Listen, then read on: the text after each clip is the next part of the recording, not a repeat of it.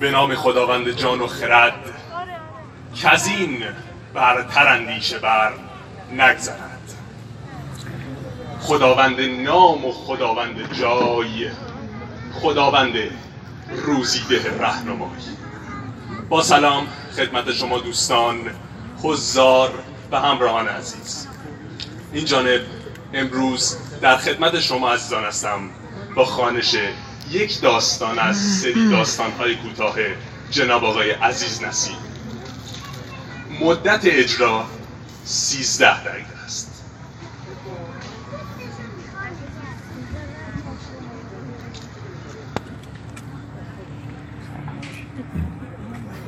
به هر زحمتی بود خودم رو به دومین واگن تراموا رسوندم.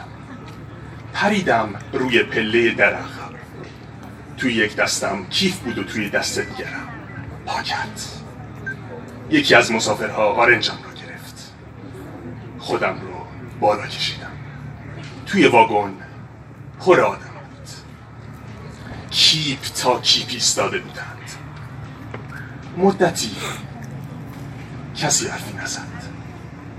بعد تک و توک شروع کردند به حرف زدن و بعد همه ساکت شدند و فقط یک نفر بود که حرف می‌زد و بقیه گوش می‌دادند. آنکه حرف می‌زد آسمون به ریسمون باف بود. در راه روی عقبی تراموا همه به حرفهای او گوش می‌دادند. هر از گاهی هم اگر چیزی بود که نمی‌دانند اگر چیزی بود که نمی‌دانستند و می‌خواستند بدانند. از او سوال سوال هنوز تمام نشده. آسمون به ریسمون باف شروع می کرد به جواب دادن. مثل شست تیر حرف می زد همه چیز را می دانست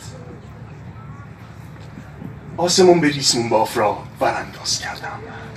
چهل چهل و پنج ساله به نظر می رسید لباسهایش نه کهنه بود و نه نو پیراهن بیکراباتش را یا زنش دوخته بود یا دخترش.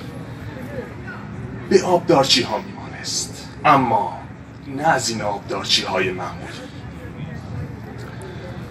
از آنها که آبدارچی شخصیت های معروف بودند. از حرفهایش پیدا بود. سال هاست هر روز چند روزنامه را از سرمقاله هایشان تا آخرین آگهی های آخرین صفحه هایشان می‌خواند. روزنامه ها را هم لابد هر روز مجانی به دفتر می آوردند گمان نمی کنم به عمرش مدرسه رفته باشد. سعی کردم پیش چشمم تصور کنم که آسمون به ریسمون باف. هر روز چطور روزنامه توی راه روی دراز و باریک. پشت به دیوار. روی چهار پایه می نشیند یک آرنجش را به لبه پنجره راه رو تکیه می‌دهد. عینکش را که از بساتی خریده به چشم می‌زند و روزنامه را دستش می‌گیرد. از اولین صفحه و اولین سطرها شروع می کند کلمه ها را یکی یکی هجی کنان به هر زحمتی هست می‌خواند. چون به زحمت و سنگینی می‌خواند آنچه خوانده انگار از حزم رابه میگذراند و از برش می‌کند. پنج شش سطر که به زور و ضرب می‌خواند. یا زنگ می‌زنند یا چراغ رنگی بالای دری که روبرویش نشسته روشن می‌شود.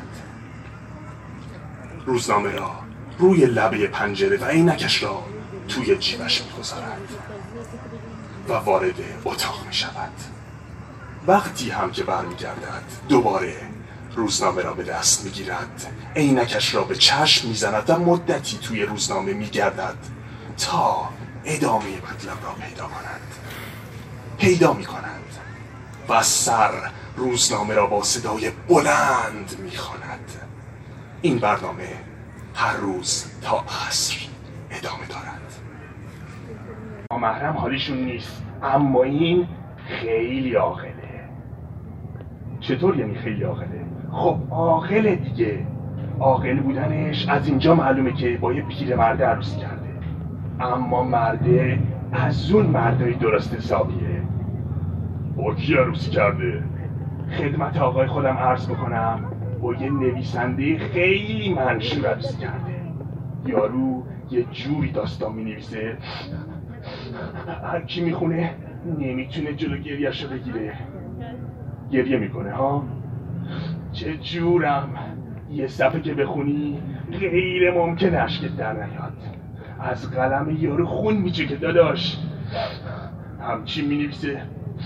دل سنگ و آب می‌کنه. دمشون گرم. هم یارو نویسنده هم زنه. مارنین مونرو با همچی کسی عروسی کرده. بعد این یارو رو سر قضیه سیاها تو آمریکا دادگاهی کردن. یکی از مسافرها پرسید قضیه آسمون به لیسمون باف.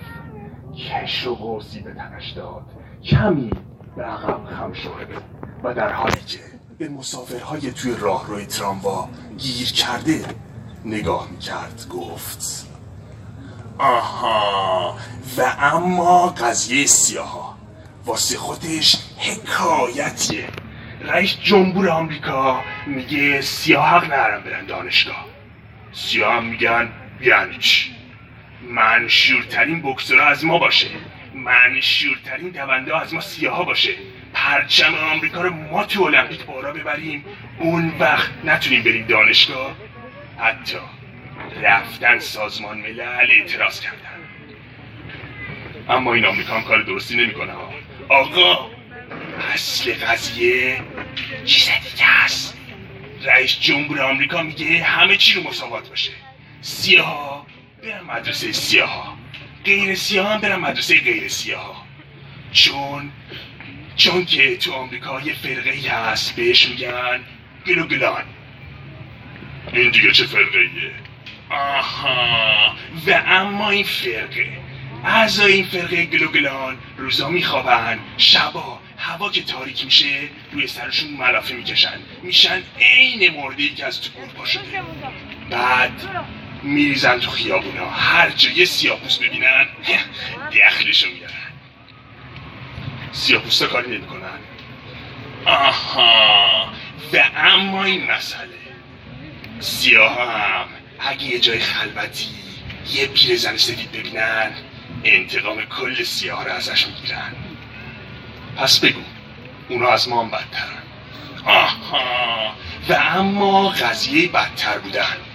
هر ملتی واسه خودش دردی داره. به خدا راست میگه. واقعا. خب این شوهر مرلین واسه چی سیاه رو حمایت می‌کنه؟ مگه خودش سیاه پوسته؟ آسمون بریزمون باف. کمی فکر کرد.